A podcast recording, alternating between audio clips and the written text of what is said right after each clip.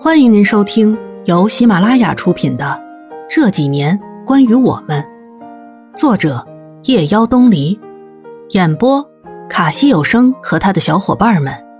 记得订阅、评论哦。第五十五集，我说燕子，安然在你的肚子里待了七个月，也在我的心里待了七个月，所以安然也是我的女儿。如果你想一个人偷偷的把它藏起来，还得问我乐不乐意。燕子在明灿灿的阳光底下眯着眼睛，轻柔的笑。我们安然真幸福，有两个妈妈。自从有了安然，我的时间就丰裕起来，竟从来没有发现原是如此的喜欢小孩子。每天起床的第一件事就是去看他，他总是以一种很舒展的姿势睡觉。纯净的心里，不曾有过恐惧与排斥，手和脚都展开来，小嘴微微张开，流出口水。我想，这也许就是人性中最初的善良与信任。我忍不住用手去触碰他柔软的肌肤，可爱的让人心生喜悦。只是这小家伙也没少折磨我跟燕子，经常半夜的时候莫名其妙就开始大哭。怎么哄都没有用。待把我俩弄得精疲力尽之后，他才瞪着无辜的大眼睛看着我们俩，好像看着两个怪阿姨，那表情萌的让人哭笑不得。阳光明媚的午后，我坐在窗前看书，窗外的叶子稀稀疏疏的阴影洒下来，洒在我书中颤抖着的方块字上面。安然在我旁边的摇椅上。兴高采烈的弄腾手中的玩具，店子里陆陆续续的走进来几对年轻人，他们有的安静的坐在角落里看书，有的抱着电脑在敲打，还有的在情意绵绵。燕子在里边做蛋糕，严欢在一边帮忙。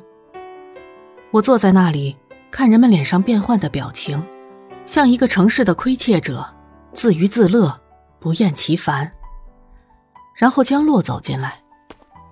江洛背着大大的旅行包，脖子上挂着相机，剪浅浅的发，蓝色的格子棉布衬衣，烟灰色休闲裤，白球鞋，一副游子随处漂泊的模样，不颓废，很干净。那么一瞬间，我的脑海里清晰的出现了一张笑容璀璨的脸，像极了程子旭。江洛说，他是从上海回来的。过来看看朋友，顺道看看我，会在这边留几日。然后我再一次领略了一番江洛的摄影才华，每一页从指尖翻过，都像是掠过一幅精美的画。上海迤逦群峰的建筑，繁华潮湿的街道，从远处观望，低矮暗淡的天空，迷蒙的细雨，以及天空下人们葱旅的脚步。江洛，我没有去过上海，可是你却让我这么真实的接近了上海，这种感觉神奇又微妙。再次见到江洛的我，感觉有些说不出的沧桑。距离上一次我们认识到现在，好像已经好几个世纪了。十五的月亮十六圆，这只是一句俗语。今夜十六，月亮煞有介事的圆满了。高高挂在上空，可远观而不可亵玩。燕子在屋里哄安然睡觉，我趴在阳台上，歪着脑袋，用四十五度角仰望天空。哦，听说一个女孩子在仰望天空的时候，她不是想要寻找什么，她只是寂寞。江洛走过来我旁边，学着我的样子，歪着脑袋看天空。这话是一个知名女作家说的，江洛，你什么时候也看那些小女生的小悲伤、小感性了？江洛歪着头，似乎在很认真的想了一下。呃，不知道在哪里听来的，不过看你的样子，好像证实了什么似的。夜晚的天空静谧而空旷，给人无限的遐想，就好像写文的人总喜欢在晚上的时候停下来。在脑子里构想，充当了灵魂的源泉，感觉世界都是自己的，与周遭的一切融为了一体，所以我喜欢在夜里想事情。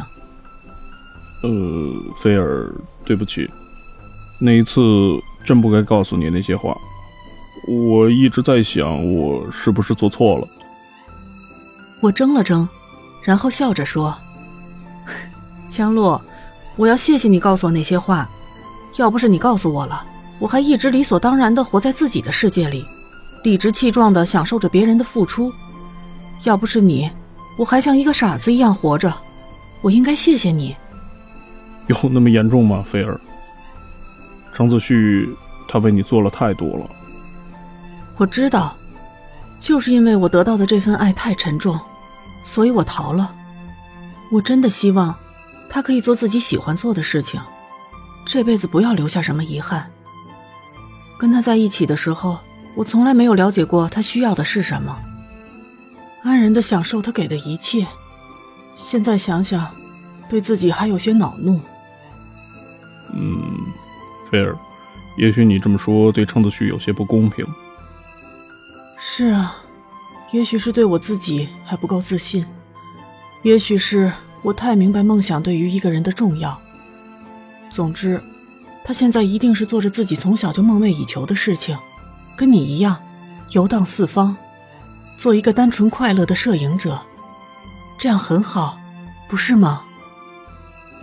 菲儿，也许我有点明白程子旭为你所做的一切了。你这样的女子，应该得到上天的眷顾。那一夜，我跟江洛面对月光，彼此微笑。本集播讲完毕，感谢您的收听。